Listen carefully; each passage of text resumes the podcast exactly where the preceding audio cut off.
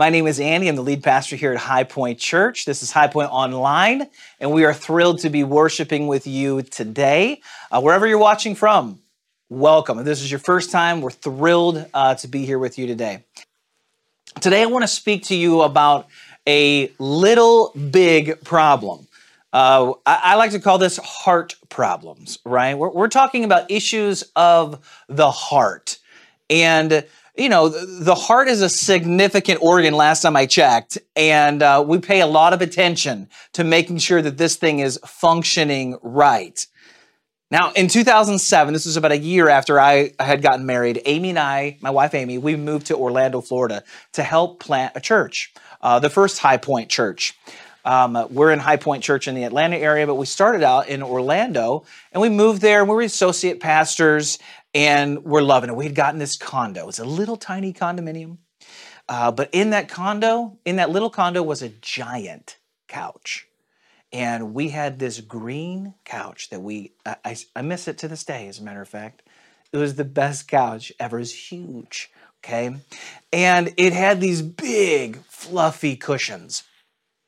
And I kid you not, uh, maybe you've had a couch like this where it you could sleep on it and you didn't feel like you missed anything like by missing your bed because it just was that comfortable. You know what i'm talking about? So this couch it had this wedge you know where the where the cushions on the back of the couch met the cushions on the arm of the couch and if you leaned back and you stuck your kind of shoulders and head into the, the kind of wedge of cushions it was like this perfect vacuum of sound. You couldn't hear anything. And so you kind of just buried yourself in these giant cushions as they more or less suctioned over your ears, and you could get the best sleep ever. So that's what I did. I fell asleep on one such occasion and woke up literally like six hours later. But here's the thing I woke up and I had intense chest pain such, you know, the kind of pain that is very alarming. And I woke Amy up. I had had a dad who had died of a heart attack. And I thought, here at basically 27 years of age, I'm, I might be having a heart attack. And so we drove straight to the emergency room. And they did all the tests, they did all the scans, all the things. And the doctor comes out and he sits down with me and he, he says, Okay, Andy, I want you to walk me through the previous day as much as you possibly can. Give me all the details. And so I did. I walked through. I walked through what I ate. I walked through the kind of ministry interactions I had. I walked through what I did at work. I walked through what I did at home. I walked, I, I literally was giving every detail of my day to try to figure out potentially what was what had triggered this.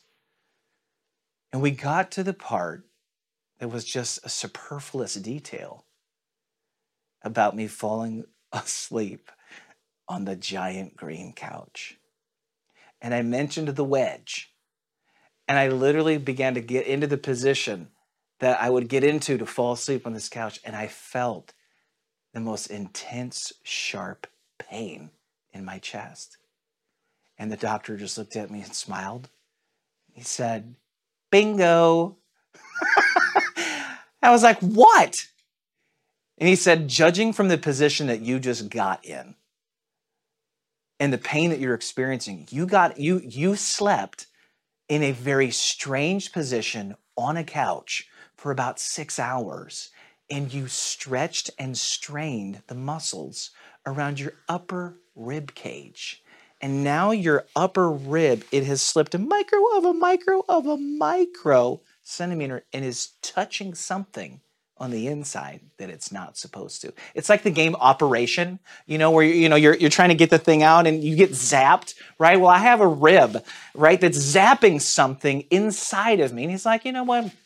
A couple days, it'll be fine. Here's a muscle relaxer, you're good. Stop sleeping on the couch and putting your head in the wedge of your couch. And I'm like, doctor, are you I don't want this to be more serious but I also don't want to tell people that I strained my muscles in my rib cage taking a nap on the couch. So come on, help me out here. the truth of the matter is, we get we get that a heart, the, the issues around our heart are a big deal. I told you a lengthy story, an embarrassing story, right? But the truth of the matter is, we pay attention to what is happening around our heart because we know that the heart is a huge deal. This thing pumps blood. And last time I checked, you need blood to function. You need blood to stay alive. Okay. So, so anytime something begins to feel a little bit off as it pertains to our heart, we recognize we need to, to get in front of a professional here. We need to get some advice. We need to get some counsel. We understand this. But what about your heart as it pertains to your emotions? We understand this physically, but what about your heart spiritually? What about your heart emotionally? See, the Bible refers to the heart a ton, a great deal. And yet, it, most of the time, it's not referring to the actual organ of your heart. It, it's, it's referring to the place, the seat of your emotions, the seat of your soul where you feel where, where, where your, your, you know, your heart attitudes where anger and jealousy and rage and guilt and, and envy. All of these things kind of come from here. Joy, peace, happiness. All of these things come from this thing that we, we, we, we call the heart, and it all kind of wraps and embodies these things your relationship with God and your relationship with others, in many ways, comes from the condition of your heart. The writer of Proverbs, Proverbs is in basically the middle of the Bible. If you if you have a Bible handy and you open it up to the middle, you're probably going to be in Psalms, maybe Proverbs. Proverbs is the book of wisdom right? There's just wisdom, a piece of wisdom literature after piece of wisdom literature. And in Proverbs 4:23, the writer uh, says it like this. He says, "Above all else, guard your heart, for everything you do flows from it."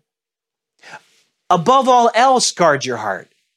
Meaning, like nothing is more important than you making sure this thing is protected and functioning right. He's not speaking about the organ pumping blood in this moment. He's talking about the spiritual condition of your heart, your emotions, how you feel, the attitudes of your heart.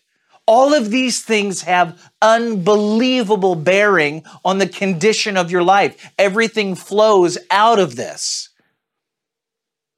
At High Point, one of the things that, that we say that, that's kind of a little tag for us is that one of, the, one of the things when we planted the church is that we wanted to establish followers of Jesus in heart, mind, and action. And the truth of the matter is, what happens in your heart and what's happening in your mind is really what determines what's happening in your actions. Your actions are the overflow of what happens or has happened in your heart and in your thoughts. So, my question for you today is simple How's your heart? How's your heart today? What's the condition of your heart? See, the truth is, most of us have some heart problems. We have different conditions, and some of those things are, are things that you're going through. Some of them are things that have happened to you, and they've caused damage to your heart. And so you have literally this thing that we, we, we heart, your heart's bruised, right? Your heart's taken a hit. And there are things that, that happen, right? Um, you know, you, we proverbs 4 says above all else guard your heart right? For it everything you do flows from it. We we have enough church socialization and we have enough just cultural socialization to to understand how to manage our behavior a lot of times. Meaning you can get by you know i can't do xyz at work or i'll get fired I, I know my church culture, my church circles, this, this is kind of unacceptable behavior, so I don't do that or I don't do that anymore. It's not always a reflection of change that's happened in your heart. Sometimes it's just societal norms and societal pressure that's created healthy and good, might I add, behavioral change. We understand this.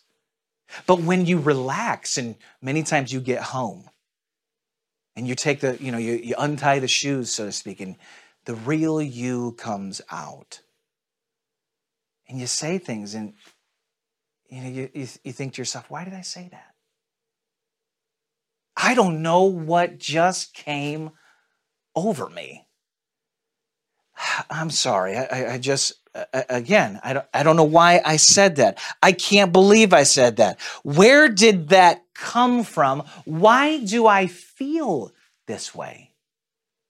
These are the kind of questions, you know, that we, we kind of rhetorically ask ourselves. These are a reflection of things that are happening in our heart. And when the pressure comes and the squeeze comes, and yes, also the, the relaxation comes of you just being you, the real you comes out. And we see what's been bottled up on the inside. And in some cases, we see the damage that a heart has taken. Think about this for a minute. You know, there we have heart problems. But there are things that people have said to you that I promise you have stuck with you more than you, you probably realize. I laugh about this, and, and it's worth laughing about. You know, I had a record deal in college. And yes, I was in a boy band. This is all true. The rumors are true. I had a record deal with Atlantic Records, and it was a great experience. It was fun, it was exciting, all the kind of just all the things that you'd associate with you know, getting a, a deal were kind of coming to pass. And then one day I get a phone call from the president of the record label. I'm literally sitting in my apartment and he says, Andy, you know, I wanted to call you and tell you we're moving in a different direction. I was like, wait, what? Like I banked on this. I'd, I'd, I'd shifted my life. I was I was literally getting ready to leave college and hire a tutor and all the things that go along with with a group that's trying to go on tour. And and you're telling me that this has now changed. Why? And he said, Well, honestly, you're just not good enough. And I have to tell you, I don't know that I've ever really shared this in a message before, but those words were like a dagger in my heart. You're just not good enough. And consequently, I didn't do anything with music. I didn't play guitar. I didn't sing. I didn't do a whole lot for a long time because I just felt the pain in my heart and now or, or, or, and then uh, you know consequently insecurity crept in. Heart damage heart problems. Some of you have had things said to you. You know what it's like for a mom or a dad to say something to you or a brother or a sister someone you love and they say something that just hurts so deeply. And even though they may have apologized for it you, you, it's like you just can't seem to remove the impact of that. Some of you have felt the, the effects of a mom or a dad who show more affection to a sibling than to you. Or not a sibling, a son or a daughter, one of your siblings. You've lived with the weight of a mom or dad favoring somebody else. And it's hurt. And it's caused you to walk with a limp. Some of you have experienced divorce, and, and yes, I recognize some people need to, you know, they need to get out, right? And there's a measure of freedom, but there's always pain that comes with it as well. Maybe disillusionment or disappointment, maybe even just abuse that's happened or taken place. Well, these things are, they, they create bruises and heart damage.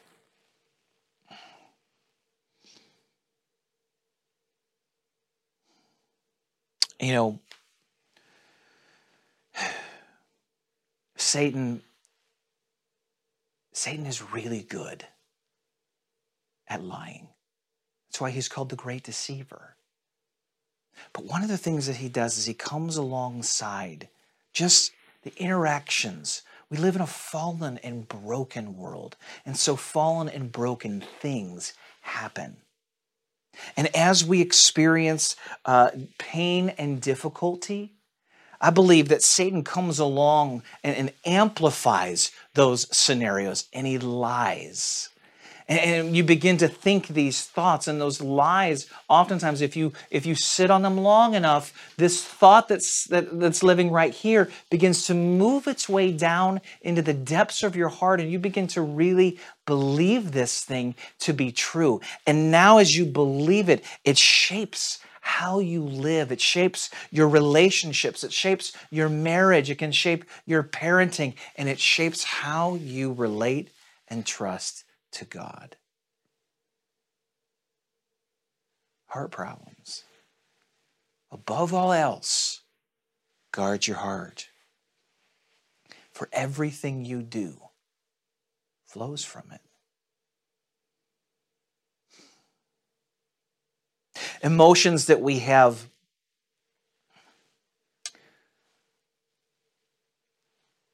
oftentimes we build them as kind of the exception. We say things like, oh, I don't know where that came from, or I'm sorry, this isn't like me. And I want you to hear this today. Emotions aren't exceptions to what is happening in your heart. Your emotions are the reflection of things that's happened in your heart.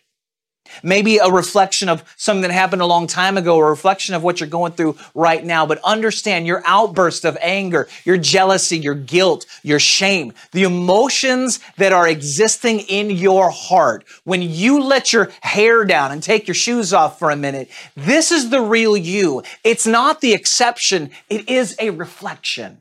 And so this morning, as we start a new teaching series, one of the things that we're going to begin to do over the next several weeks is examine the most, uh, the most significant scenarios that cause bruising and heart in your heart and what to do about them. We're not going to tackle them all today.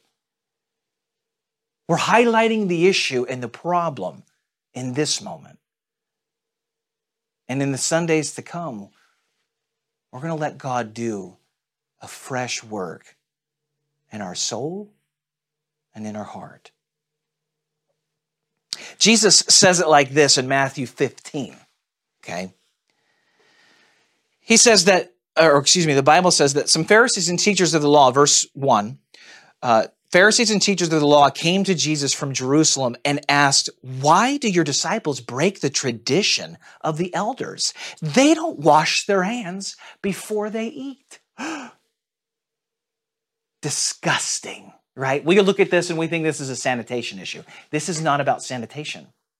This is about the tradition of the elders. And if you're unfamiliar with what that is, it's about 500 additional rules and regulations that have been tacked on to the law of Moses. And the, the point of them is to keep you, if, if the law of Moses is to keep you from disobeying God, well, we're creating some extra rules and regulations to prevent you from violating that commandment because that's the real one. So let's create some, some buffer here. And, and over time, those rules and those regulations became as though they were law from heaven. And they weren't. And you might think to yourself, oh my gosh, what a bunch of religious fanatics. Or what is wrong with these people? We do it. We do it all the time. At our house, uh, we, we don't use bad language in our home. I hope that doesn't surprise you. Um, we don't allow our kids to say the F word. I, again, this should not come as a, as a major surprise. We don't talk like that. We don't allow our kids to talk like that. And we teach them to, to speak differently. But one of the common words that exists in school, especially as my oldest is now in middle school, is the word frick. And kids love to say the word frick. right? There are people operating cameras right now who are waving their hands because they know how this is just this is language that we use. Well, we don't allow our kids to say that word. Why? Because it's getting too close to the real word. right? If the F bomb is what we're trying to avoid, uh, you know, saying, well, let's not get, let's not even get anywhere close to it. And so in our home, we've created a little bit of a rule and a regulation to prevent you and teach you and coach you on how to speak a little differently. Guess what? These things aren't all bad. Learning how to like so be, be socially acceptable, this is a good thing. However, Obedience to those things doesn't necessarily reflect a heart that has been changed. It doesn't always reflect a heart that is healthy. In fact, you can learn how to behave in all of these ways and still have heart problems. And when the real squeeze comes, the real you comes out. What's inside your heart will eventually come out. You can't stop it. It's going to happen. And so, in this particular case, I'll give you a little church history. This may be more than you bargained for, but but you know the, the, the teachers of the law they created you know the tradition of the elders, tradition of the elders, and this started because in the temple the priests were, were, were asked by God, there were commandments by God designed to make them be clean, spiritually speaking, before they engaged in worship and in temple sacrifice on behalf of all Israel. God wanted uh, the people to see in their leadership and as a reflection of God that God is holy. And so before they would engage in any type of temple practice, they would wash their hands. This was a part of the, the temple uh, uh, tradition. And then the temple was destroyed. And the gathering of worship that took place in the temple moved to a gathering in the home. And so this is now where the primary place of relationship, prayer, relationship to God took place. And so people were asking, well, you know, if God's holiness, you know, was to be put on display at the temple, why shouldn't it also be put on display in your home? And you know, that's a great question to ask. It's a good thing to wrestle through. But God's commandment was for the priests to set them apart. It wasn't upon every single person, and it certainly wasn't designed to be practiced in your actual home. And yet, all of a sudden, this tradition it develops and it becomes law, and, and now you have to use a double hand, a double-sided cup with two handles. You have to wash from your, your fingertips uh, just about to your elbow, right? And, and, and you have all of these different rules and regulations, all designed to make you clean, spiritually speaking. And Jesus Jesus doesn't have it. In fact, he contradicts this, and he says in verse 17, Don't you see that whatever enters the mouth goes into the stomach and then out of the body? But the things that come out of a person's mouth come from the heart, and these defile them. For out of the heart come evil thoughts, murder, adultery, sexual immorality, theft false testimony, slander. These are what defile a person. But eating with one unwashed hands, this isn't what defiles them. In other words, what what makes you unclean and what, what, what's creating damage and what's, what's creating distance between you and God and you and others isn't this stuff on the outside, the externals. It's ultimately the internals. It's about the condition of your heart. You can say to yourself, well, well, that's not true. You know, we're all just naturally good, or Or we say this about our kids, right? If you have children, you know, all of a sudden your, your, your kid will do something crazy. Just crazy. And, and you'll say, oh my gosh, Johnny's a good kid. He has a good heart. That person is such a good person. They have such a good heart. Bless their little heart. But the reality is,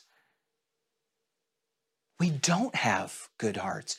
We have bruised hearts, damaged hearts, hearts that have been ravaged by sin.